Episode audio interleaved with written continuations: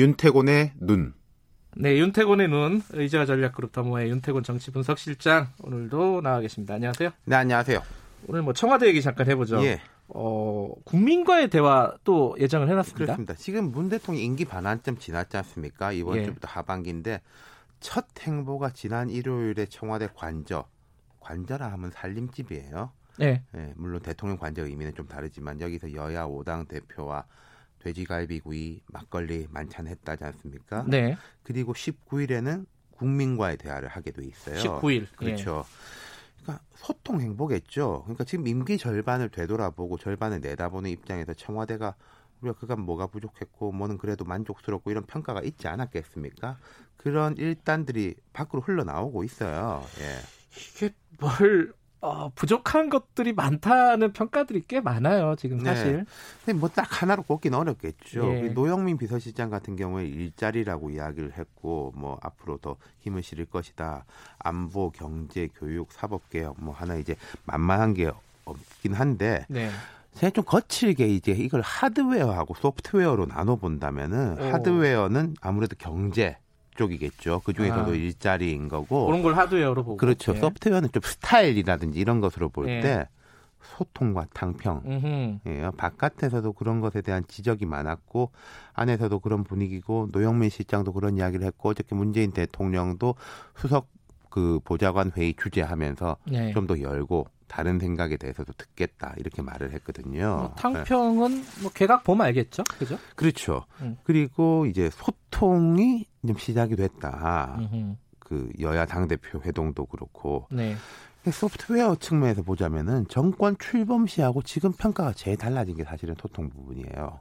아 처음에는 소통이 굉장히 그렇죠. 좋다, 잘한다. 정부는 아주 소통의 달인이다. 음, 음. 제가 한참 전에 우리 방송에서 그런 말 한 적이 예. 있는데 이게 몇 이미 몇 달 전인 것 같은데 정부가 요새는 소통이란 이야기를 안 하고 홍보라는 단어를 자꾸 말하더라. 어, 그게 다르 약간 그 이미 뉘앙스가 좀 다르네요. 소통과 홍보는 아무래도 소통은 쌍방향이고 음. 홍보는 우리 이게 잘하는 게 많은데 네. 남들이 몰라준다. 정책 홍보, 뭐 네. 뭐 온라인 홍보 강화해라 이런 이야기인데 근데 공교롭게도요, 뭐 홍보 강화가 나쁜 건 아닌데 그 자체가 홍보 강화 이야기가 나오기 시작하면 소통은 잘 안 돌아갈 때가 많더라고요. 이전 음. 정부에서도. 네. 딱 그럴 때가 있어요. 보면은 정책적 이렇게 좋은 게 많은데 국민들이 몰라준다. 이럴 음. 때가 있는데, 예.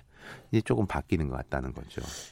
이번에 그 국민과의 대화는 저번에 했던 그 이벤트와는 좀 다른 거죠? 자, 지난 5월에 이제 KBS 특집 대담 대통령에게 묻는다 이후 6개월 만인데 그때는 이제 1대1 대담이었지 않습니까? 그렇죠.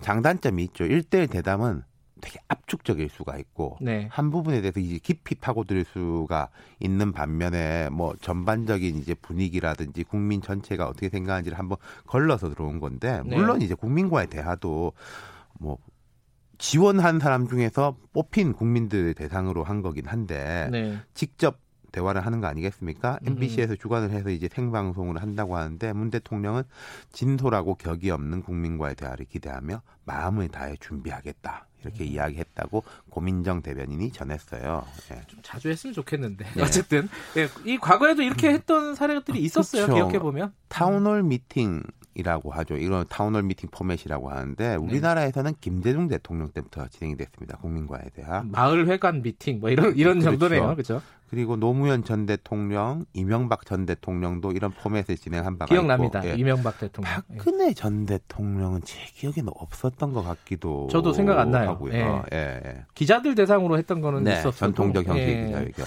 어찌 됐든 어, 지금 소통을 다시 한번 드라이브를 걸겠다는 건데 네. 이런 어, 어떤 드라이브가 잘 먹힐까? 뭐 이런 이게 아, 좀 문제네요. 소통, 탕평, 그 다음에 협치까지 본다면요. 네. 그 중에 소통이 그래도 조금 쉬운 게 있죠. 주체 의지가 있으면 가능한 거 아니겠습니까? 음. 근데 이제 이 기자회견 국민과의 대화라는 게 저도 대통령 기자회견에 뭐 서로 다른 대통령한테 여러 번 참여해서 질문을 해봤는데 참 어려워요. 이게 뭐냐면은 네. 강약 조절, 수위 조절이 필요하다는 거예요. 서로. 서로 간에. 그러니까 너무 화기애애하면은 자기들끼리만 신났냐.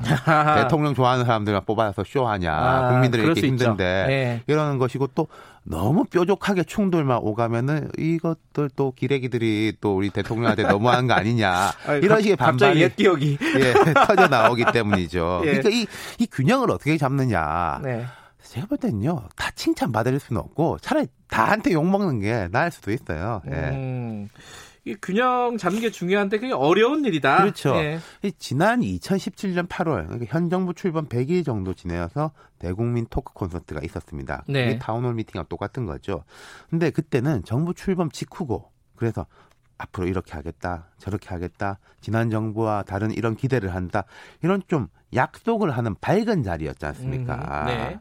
근데 이번은 지난 절반에 대한 평가가 많을 거예요. 당연히 아무래도. 분위기가 다르겠죠. 예. 예. 그러면은 이제 부족한 것은 부족하다 이렇게 진솔하게 대답을 하면은 국민들도 이해하는 면이 있고 네. 또 강변보다는 인정 그리고 약속 이런 식이 되지 않을까. 그리고 음. 이 시점이 지나면은 바로 개각이나 청와대 개편이 있을 거예요. 12월 예. 3일에 그 국회에서 예산 처리 끝나고 나면 그럼 그거 보면은 아 국민과 대화할 때 했던 이야기를 반영을 하는구나. 아니면은 대화는 대화고 아. 하는 대로 하는구나. 왜 했어? 아, 라는 것을 그러니까 있고. 소통 네. 다음에 탕평까지는 12월 달에 좀 보여줄 수 있을 것이다. 청와대에서 국민들도 아, 이 정도는 변하는구나. 아니면은 뭐 똑같네 하는 음. 판단을 내릴 수 있을 것 같습니다. 알겠습니다. 다음 주 화요일이네요. 네. 네. 윤태곤의 눈이었습니다. 고맙습니다. 감사합니다. 김경래 최강시사 2부는 여기까지 하겠습니다. 잠시 후 3부에서 뵙고요. 일부 지역국에서는 해당 지역 방송 보내드립니다.